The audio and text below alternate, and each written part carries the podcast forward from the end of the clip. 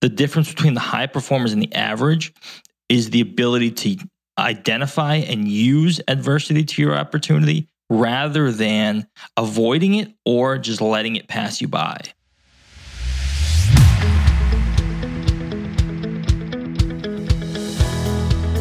Welcome back to the Impact Entrepreneur Show. I am your host, Mike Flynn. And if you're just joining us, the mission of my podcast is twofold to guide you to an encounter with your own potential and greatness, and to show you it is possible to leverage who you were made to be into a business or a platform that impacts the lives of others and helps you design the life that you want. My guests are entrepreneurs and leaders who have had what I refer to as an impact moment and are using their platform to have a game changing impact in the lives of others. And each guest is part of a series, such as leadership, mindset, happiness, or in this case, the comeback. We are fascinated by the comeback, whether it is a video of college athlete tripping on the track, getting back up and sprinting to the finish line for the win, or the underdog hockey team winning the big game when no one believed in them, or even an entrepreneur failing completely and then getting back up and going on to even higher levels of success and fulfillment. There are a few things in life that are universally true, but regardless of race, religion, or nationality, we love to celebrate people overcoming adversity and shutting down the naysayers. We love to see people bounce back and crush obstacles, face seemingly insurmountable odds head on, and watch how a commitment to their vision, purpose, or mission propels them on to success after success. My hope is that the guests you will hear from these next few weeks will provide insights into what you are capable of achieving and remind you that the human spirit is powerful enough to overcome nearly any obstacle put in its path. Sweet are the uses of adversity, which, like the toad, ugly and venomous, wears yet a precious jewel in its head. And this our life, exempt from public haunt, finds tongues in trees, books in the running brooks, sermons in stones, and good in everything. This quote from Shakespeare's As You Like It, as well as our next guest life experience, inspired him to write a book and start a podcast specifically about facing and overcoming adversity. So, our next guest in the comeback series is Nick DiNardo. Nick is an entrepreneur, consultant, and public speaker focused on adversity, personal growth, and education. Throughout his career, he has interviewed hundreds of experts on overcoming adversity, dealing with trauma and stress, and the crucial role that it plays in our cognitive development and education. Nick has dealt with adversity his entire life. At seven years old, Nick's family went from living the American dream to a foreclosed home, divorce, and mental illness. He spent a year sleeping on the floor of the one room apartment and sharing a kitchen with 17 people. He now writes and podcasts more about his journey, the story and science of adversity, and personal growth at nickdinardo.com. I am confident that our conversation will resonate with you and you will learn lessons that you can begin to apply in your life today. So bust out your pens and paper, take some notes, and brace for impact. Nick DiNardo, welcome to the Impact Entrepreneur Show. Super excited to have you on the show and be featured in our series on the comeback. Pumped to be with you, Mike. Thanks for having me. You're very welcome. Well, as you know, because I believe you're a fan of the show, absolutely. I always kick things off with uh, the same question, which is if you, Nick, can pick a skill set that you currently possess and turn it into a superpower, what would it be? Well, for me, I think it would be curiosity. It's it's a blessing and a curse at times. More more times it's a it's a blessing. It's always something that that I've looked at as a differentiator for myself. But um, I've always kind of been a lifelong learner, not just in you know linear ways, but more dynamic ways. Um, so for instance in business you know one thing is one thing is is obviously reading business books and the other thing is thinking about how you can differentiate yourself in the marketplace and i do that by reading a lot of fiction. So um, i would say curiosity is is the thing that i would love to turn into a superpower.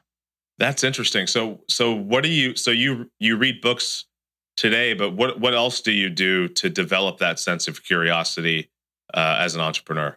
I think it's just continuing to lean into it. There's nothing I do as far as people I look towards as mentors and, and being more curious. I think it's just um, constantly trying to look at myself as other ways that I can that I can think outside of the box. I think too many people, you know, I, I gave business as an example of that, but I think too many people are thinking, okay, what can I do to get better in this specific discipline? And they're thinking about ways that they can do it in the box. And for me, it's about how can I think dynamically about different ways outside of a specific discipline I can get better. So for example, like Ryan Ryan Holiday talks about this a lot. You know, should should we focus on one specific area or is it actually better for us to maybe dabble in two, three, four different areas and have those areas almost matrix um, value themselves across those three or four different areas so that we can get better in those four, three or four different areas. So that's the way I kind of look at it. So like for another example, if you're a writer, are you you going to get better just by reading, uh, writing books, reading fiction and nonfiction, reading in general, or um, should you potentially start to look in business to get better as uh, on the business side of, of of being a writer? So there's, I guess that's the way I look at it, and, and how I look at curiosity as well. That's interesting. It's just not the any one single thing. It's the aggregate of a bunch of things that, when you combine them together, level up your ability to have the impact that you want in your in your business and in your relationships. That's right. Did you grow up? Were you a curious kid growing up?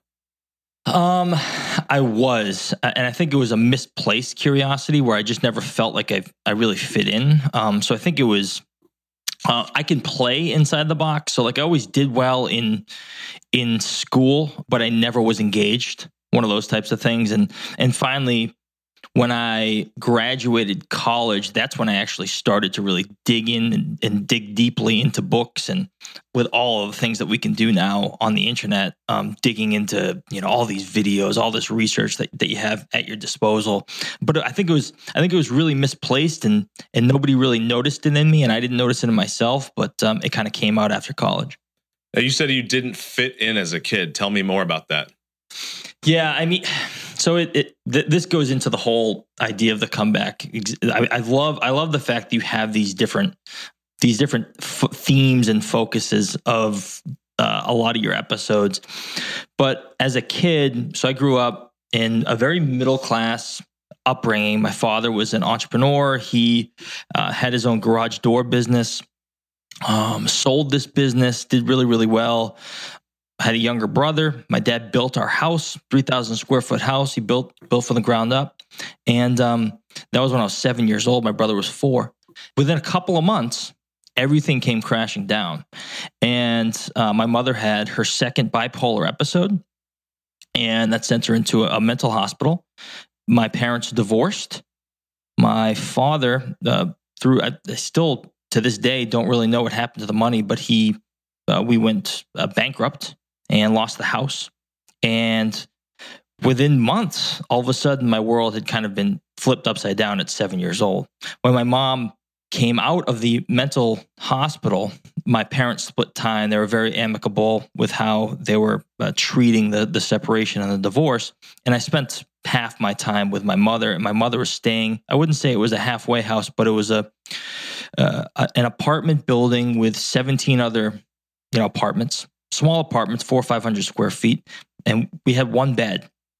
And um, I spent a lot of time sleeping on the floor of that of that 400 square foot room and we shared a kitchen with these 17 other families so you didn't have your you didn't have an individual kitchen you shared it with these 17 other families so long story short is my world was flipped upside down and i was very angry i felt misplaced i felt like a lot of my friends had these nuclear families that I didn't have that I that I that I I was used to, but I did not have at that time. So I I hid a lot of the things I went through. I I felt ashamed. I I tried to fit in as best as possible. I was always trying to be the person people wanted to be around because I think a, a lot of myself felt like I was not I was not up to par. I was not the average. Um, and it took a long time before I figured out that that was my differentiator.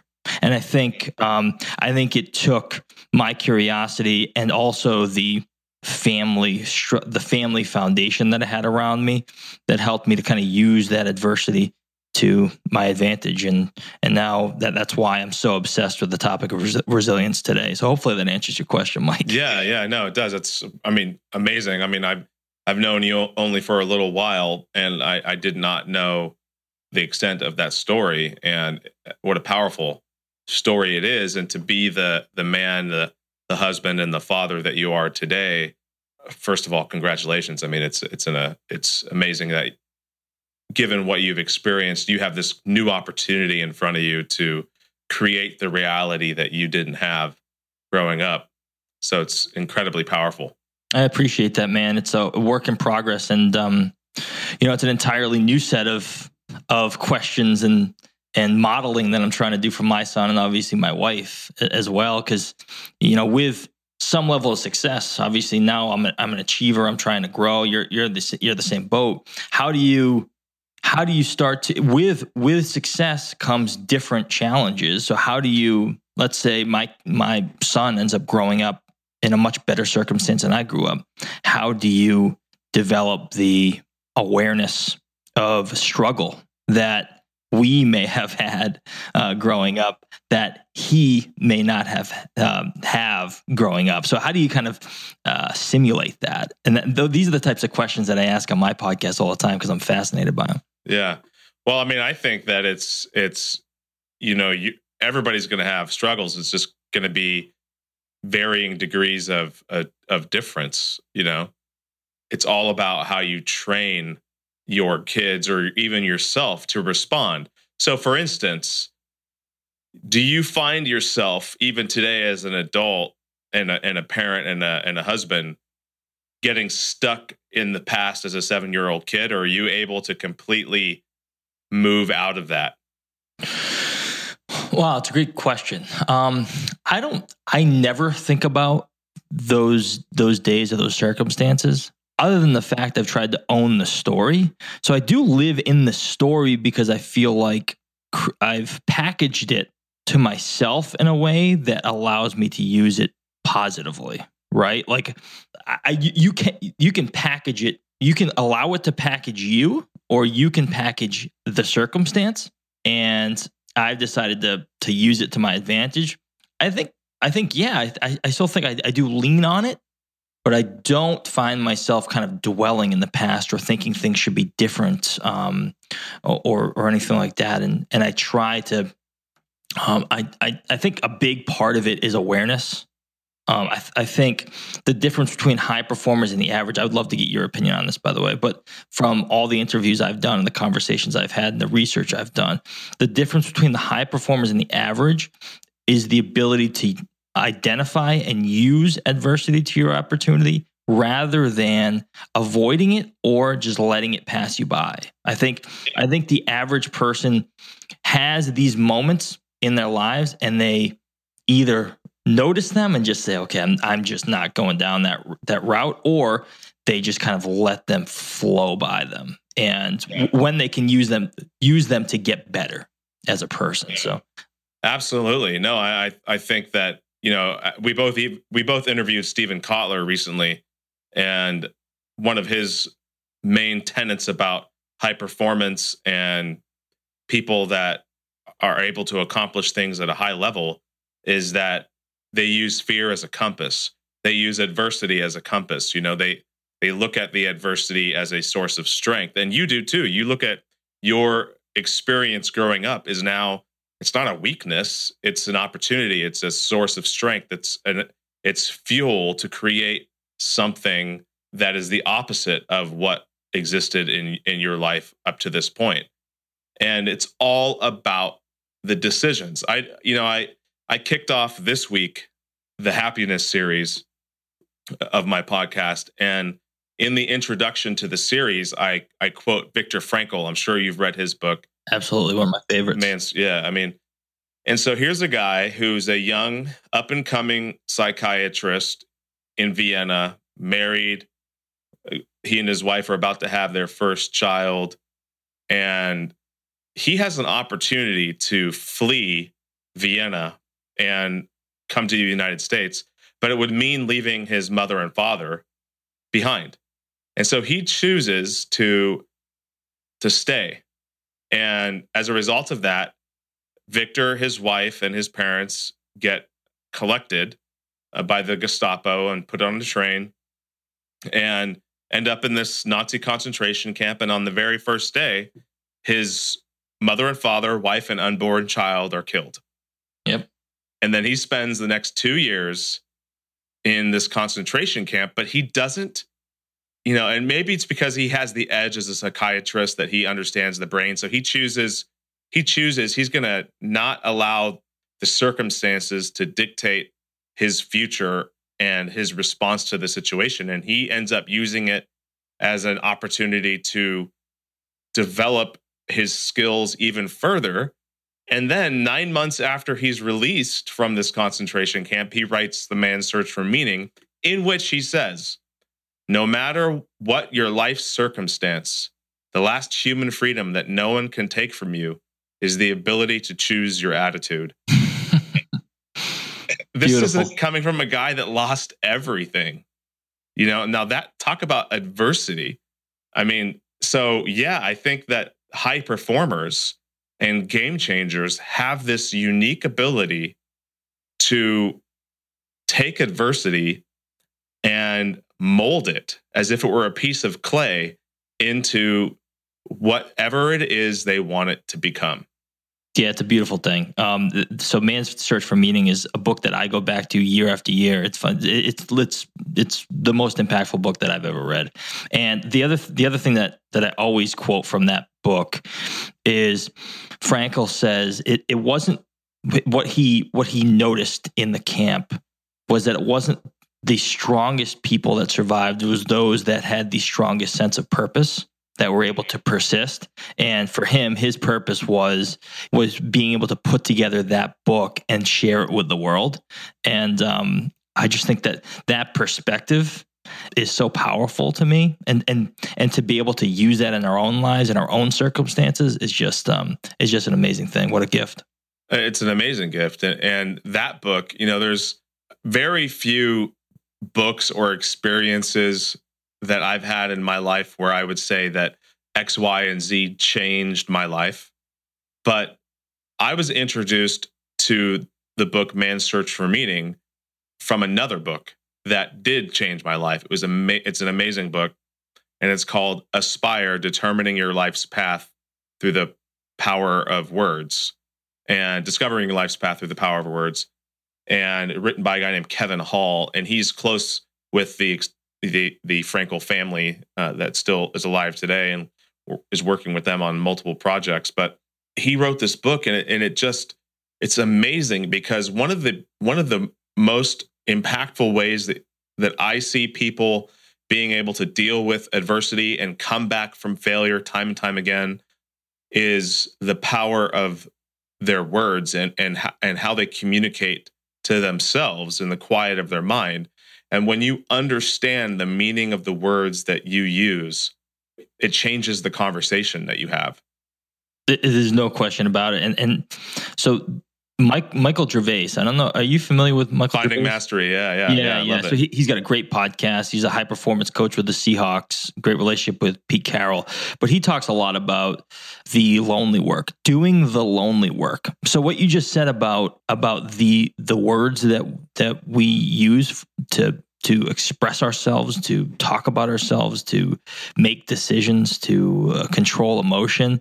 That's all the lonely work that that we need to do that most people don't see. And I think people are really afraid of leaning into that work. And like really figuring out who we are, what we care about, what purpose drives us, what our core values are.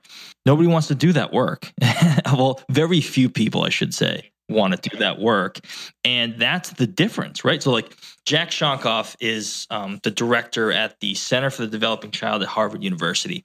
And uh, the big question when we're talking about this, right, is is this is this genetic? Is this just ingrained in the person, or is it environment? Well, he'll say it's both. There there may be a predisposition genetically to be able to um, to have resilience, um, but it's really about that person and their interactions with the environment that really shapes the blend of our ability, um, our skills that we can refine to to, to use resilience. So um, I, th- I think it's huge what you just said about the what we tell ourselves um, internally and externally.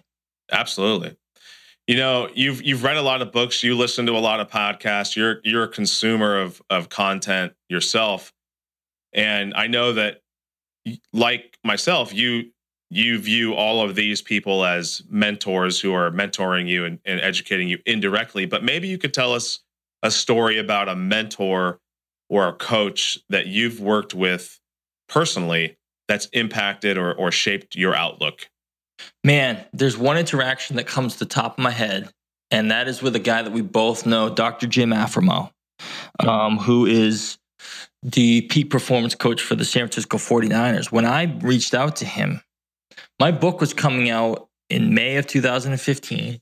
And so uh, the book was called The Game of Adversity, based on a lot of the experiences that I was that we just talked about and these eight principles that I came up with based on my own experience just as a practitioner of of uh, you know resilience. Not any uh, I don't have any uh, psychology background. I don't have any advanced degree in, in any of this stuff. It's all just based on experience. real life yeah, exactly. And um, and I reached out to him when I was starting to think about this podcast, what it would be, what the theme is, what I was trying to accomplish, and he was the first guest. And um, I reached out to him and I interviewed him, had a great conversation with him. And uh, at the end, we we turned the we turned the recording off, and I just said, I was like, I was like, Jim, I, I, who's going to listen to me about this stuff? I was like, I don't have any degree.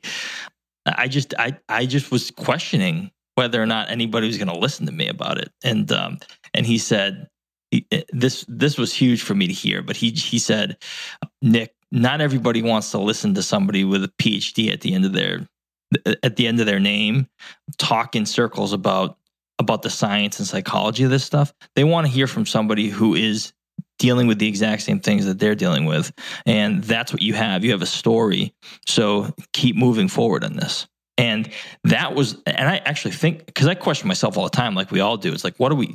What am I doing? Am I do? Am I adding value here? And um, every time I do, I think about Jim telling me that, and uh, he's he's given me a, a, huge gift, and and in just that one 45 minute interaction that we had. So that that's that's the first thing I think of. Yeah, no, Jim is um, he's amazing. Um, he's incredibly generous, and he's written both the, the, those those great books, the the Champions Mindset and the Champions Comeback. You know, he actually came and spoke to a small group that I hosted in in Phoenix while he was there for spring training with the Giants. I mean, just an incredible guy and a wealth of knowledge and, and super humble. And I agree with him. I, I I think that you have a degree in real life, and that's what matters most to people at the end of the day.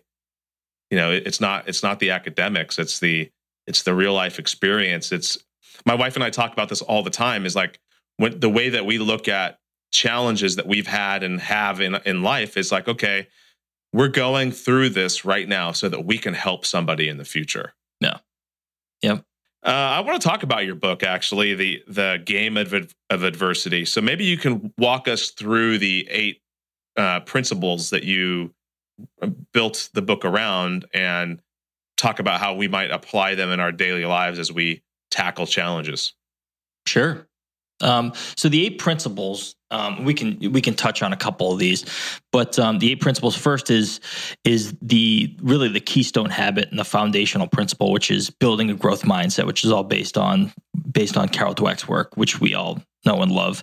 Um, number two is pro- is process over outcome, which is focusing on the daily habits and practices that we need rather than being too overly focused with goal setting. I think we have an over reliance on goal setting. So that's one of my favorite favorite uh, principles here. Number 3 is based on stoicism, which is focusing on what we can control and our relationship with failure. Number 4 is self, is building self-awareness. Number five is is focusing on goals that are bigger than you, focusing on purpose, as as we touched on with Viktor Frankl. Um, number six is is standing on the shoulders of giants, which is just it, it's really about perspective and and understanding the challenges it's really understanding history and the challenges people have, have gone through before you and putting your own circumstances in perspective.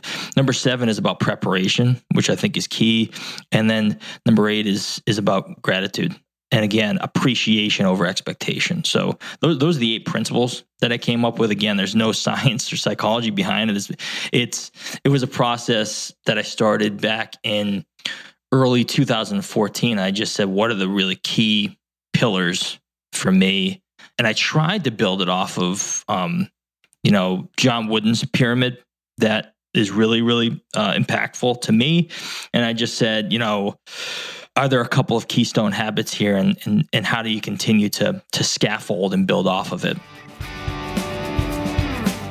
This episode is brought to you by the Lawton Marketing Group a full service advertising and design agency specializing in websites, social media, apps, logos, and more. Based in Oklahoma, they work with clients across the nation from small businesses to large corporations and everything in between. You can find them right now on the web at www.lawtonmg.com or call them at 580 275 2063 Connect with them now for a complimentary competitive analysis of your website. Just tell them the Impact Entrepreneur told you to call.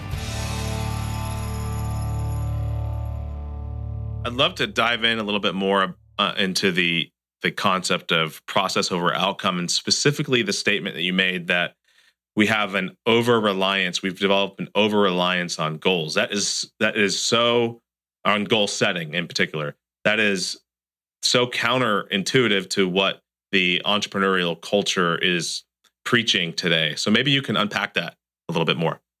Not a problem. So I think we hear a lot about goal setting and moonshots and how we need to you know develop smart goals and and just all of all of this stuff about goals but to me that never worked and i started to look at what the really consistent excellent high performers did in sports. I always I always tend to gravitate towards sports because I just think it's a microcosm for life and I've spent time playing it and just studying it. I just love to see how people make decisions in clutch situations and when they fail and lose and what happens. And when I look at guys like Bill Walsh, I look at guys like Bill Belichick, they never focused on winning. They focused on developing a set of core values that they could then instill as a culture and, and develop day to day tasks and routines that would then get them in the position to be able to win on a consistent basis. So, John Wooden, for example, um, never said the word win with his teams ever. Never use never used the word. And this comes from literally every single player from those 10 championship teams that he had. But what he did do, and you can look, if you look up John Wooden practice, you can see like an example, like a written example of what his practices looked like. But he would set up a two hour practice. He would begin on time, never a minute late or a minute early, and he would end on time, never a minute early or a minute late because he respected his players' time. And every down to the minute, that whole practice would be completely scripted so that they, they were getting the optimal value out of that two hours. And then he expected his kids to focus on something else outside of those two hours. Now, obviously, the game has changed in basketball and, and football since then, so it, may not be applicable, but I think the concept is right. Where let's focus on these two hours and let's do this today. Let's do this tomorrow. Let's do it the, the the following day. And over time, just like in Karate Kid, wax on, wax off, over time, you will be in the position to deal to be prepared to win on a consistent basis. He even said during game days, he's like, I might as well be in the stands. I don't need to coach on game days because I've done my coaching during the week, right? And Bill Belichick's the exact same way. Um, you know, do your job. Nick Saban talks about process, right, all the time. And um, everybody who is successful over time is focused on these processes. There's another example. Uh, what's his name? Scott Adams. You've seen him on a bunch of interviews. He talks about um, losers have goals, winners have systems. And I, I think a lot of it comes down to goals, focusing on these long term goals reduce your current happiness because you're always focused on future states rather than present states. And I think goals are a lot of times you're setting a future state that you will only meet and not really be able to exceed. But if you focus on the day to day processes, you could achieve those goals and exceed those goals. You know what I mean? So you're, you're you can set yourself a, a, a new future state that you may not have thought was even possible. So there's a couple of reasons why I think it's I think it's really valuable. But by the way, a caveat: I'm taking a hard stance on the goal setting thing. But if it works for you, cool. And I think that both work. I think setting pro- setting up process goals is really the way to go.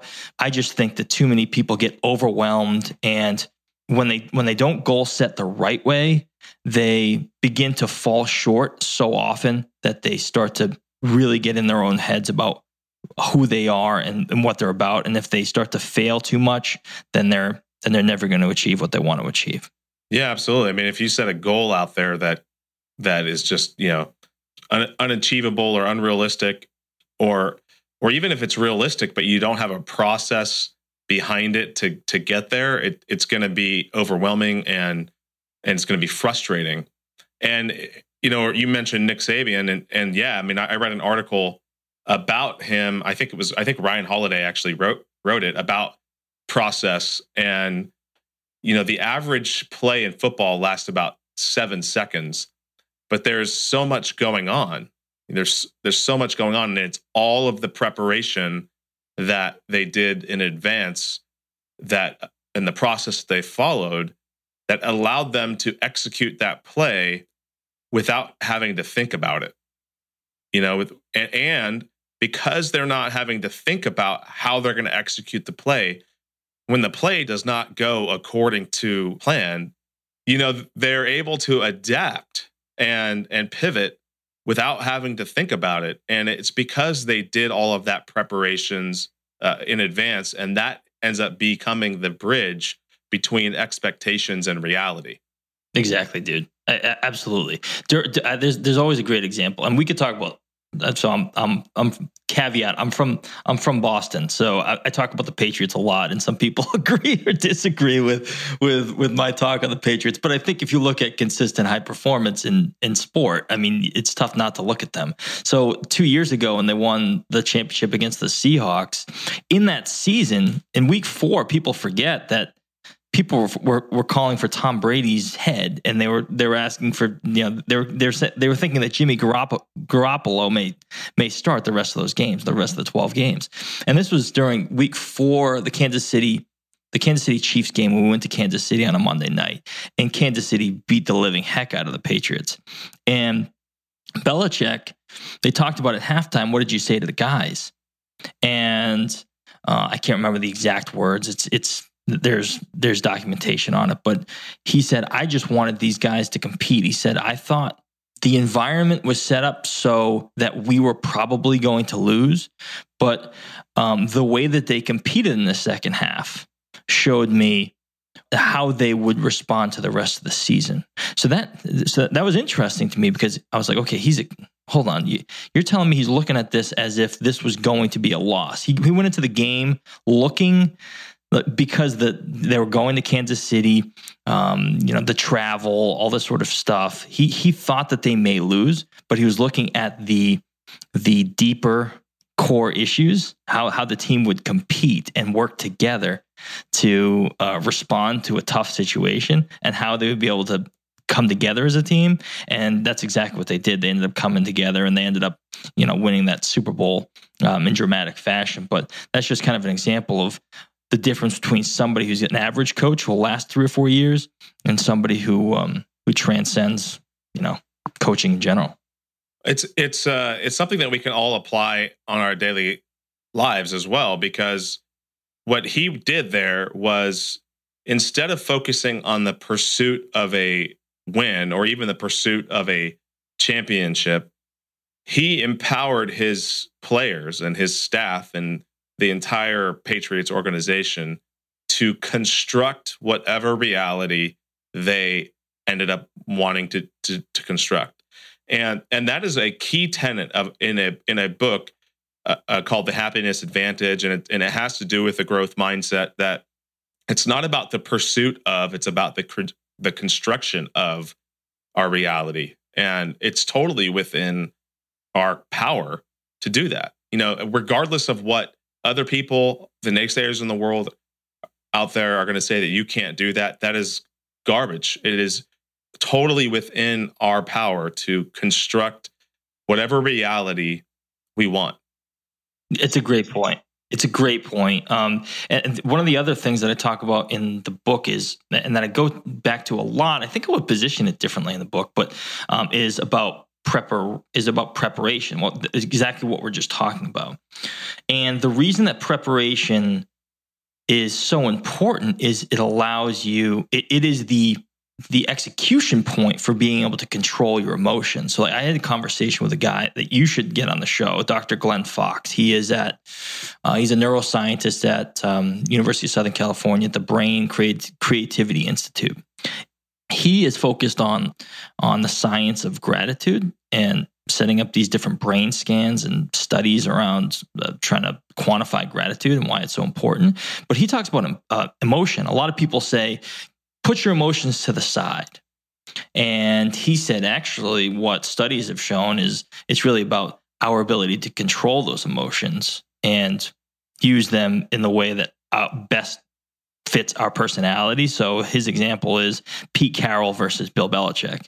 So one's, you know, somebody, uh, a layman would look at them and say, okay, Pete Carroll is highly emotional, and that's that's his style. And Bill Belichick has no emotion. Well, no, he actually sets up an argument for how both of them are completely emotional beings, but they control their emotions and leverage it in completely different ways. So, like Bill Belichick is an emotional person, but he just, the way that it manifests is completely different than Pete Carroll, right? And um, it's it, it, if you go to uh, Sweet Adversity podcast sixty one, that our episode talks all about that specific example. But I, I always find that to be really interesting, and the way that you that you are able to control those emotions is through consistent preparation and targeted preparation, deliberate practice.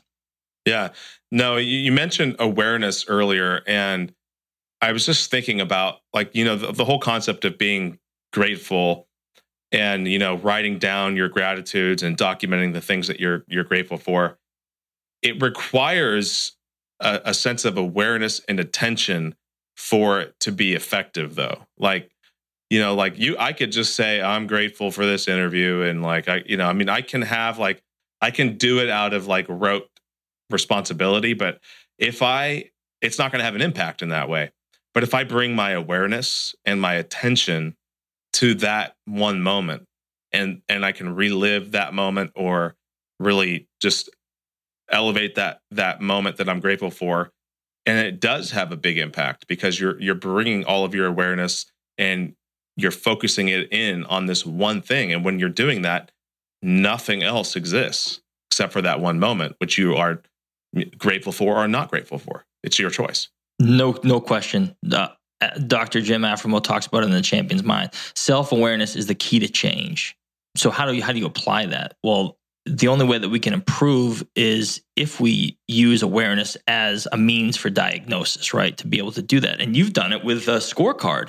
Like if you if you don't have a tool like that to be able to see who you are at this very moment, that, that's the only way that you can figure out how to improve from there.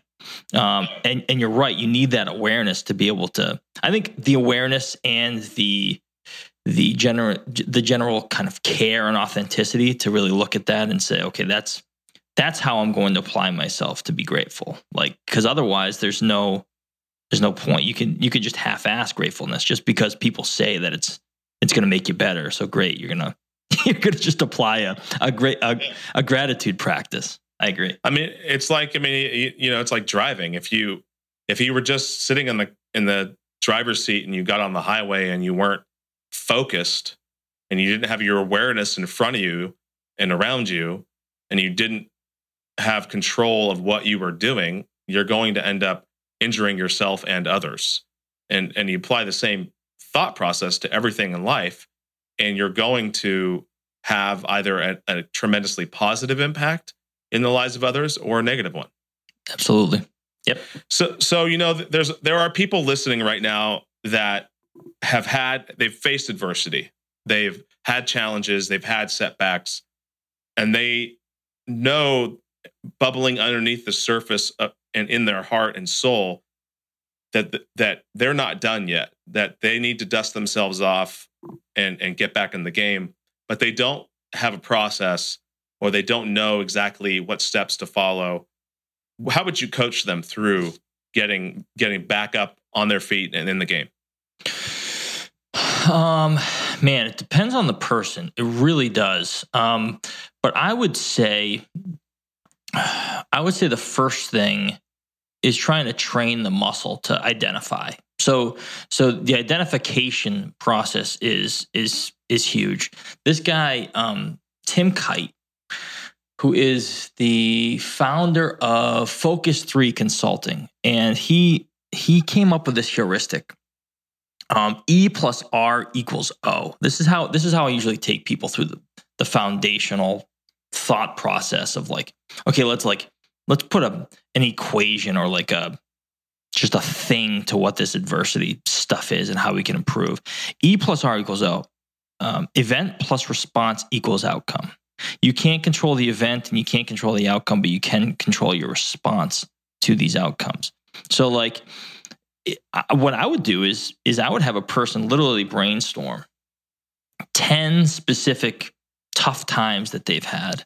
And that can be small things on a daily basis. Let's say they got into traffic, uh, commuting to work, and they couldn't they couldn't keep their emotions in check, and they they flipped somebody the bird. Okay, cool, that's an adversity moment. Mother had cancer and dealt with dealt with that. Sister had me- mental illness. Like writing down all these things, and these are the events.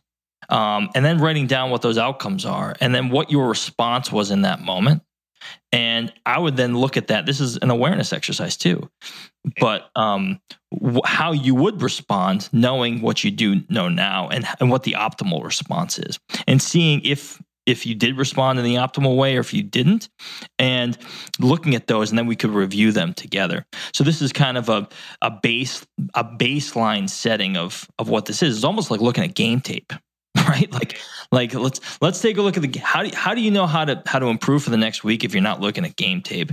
Um, that's that's the first thing that I would say. Number two is then you're able to look at maybe those eight principles, the top two that you need to focus on. And for me, it's always about developing that process and backwards designing from where we want to be. So you may have specific goals, or you may just have like general themes of of, of what you want to potentially accomplish based on what your core values are. Or maybe we have to develop your core values, something along those lines. But I would start there. I think it would be an awareness type ex- exercise based on what events and outcomes were and what your responses were or what, what optimally we want to get to and then trying to figure out how to develop a process backwards designing a process so that you're living day to day the way that you want to to get to. If that makes I sense. love the idea of of reviewing the game tape. I think that we we don't spend enough time reflecting on our life and and our response to certain situations and we end up being like a pinball machine where we've been launched out there and we end up hitting a wall and then we bounce onto another wall and it's it's the walls that we run into dictating the direction that we end up going in as opposed to the other way around.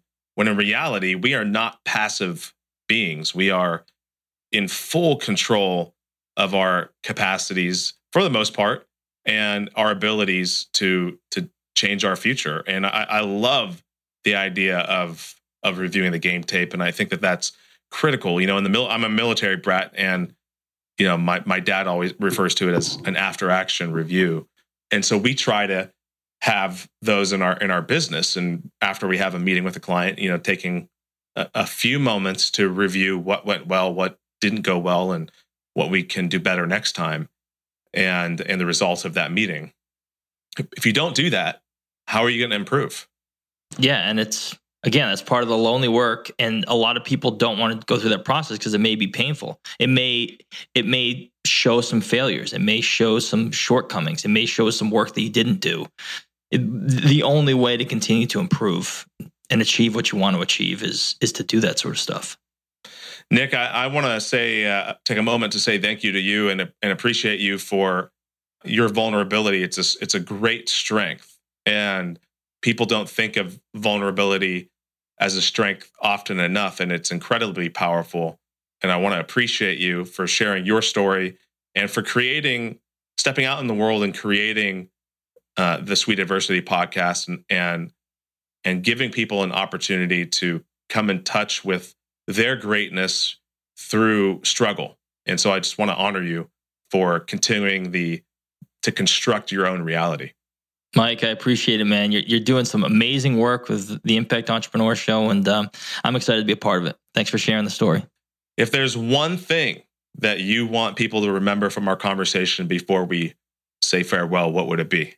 I think it's own your story a lot of people will compare, will do the comparison game on, oh, what, what, what Nick went through is way more than what I've been through. And it's not about that. It's about figuring out the things that are important to you and the small to large uh, moments in your life that have made an impact on you and owning those owning those things and just thinking about it internally rather than comparing yourself to what other people have have gone through so just own your story i think that's the biggest biggest takeaway I love it. Thanks, Nick. Uh, where can we point people to your show and to and to your book and any other activities online? Yeah, you can find more about the show at nickdinardo.com forward slash sweet adversity. The the show is also on iTunes and Stitcher if if um if if you're there. And the book you can find right on the website. It's also available on, on Amazon as well, called The Game of Adversity. Right on. Well, we we will be sure to link to this and and all that stuff on in the show notes. And again, Nick, just want to say thank you so much for taking time out of your busy day to join us on the Impact Entrepreneur Show. You're the man, Mike. Appreciate it.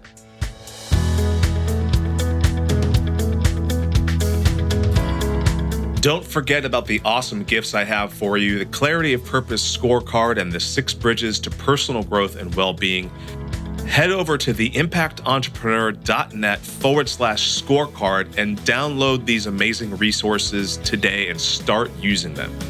Nick, thank you for joining us on the Impact Entrepreneur Show today, for sharing your story and teaching us how we can turn adversity into opportunity. If you missed any of the key points during our conversation, we've got you covered over at theimpactentrepreneur.net forward slash six zero for all the key points and highlights from the conversation. And while you're there, be sure to check out the Lot Marketing Group and the Podcast Masters. We could not do this show without them. Now, until next time, go make an impact.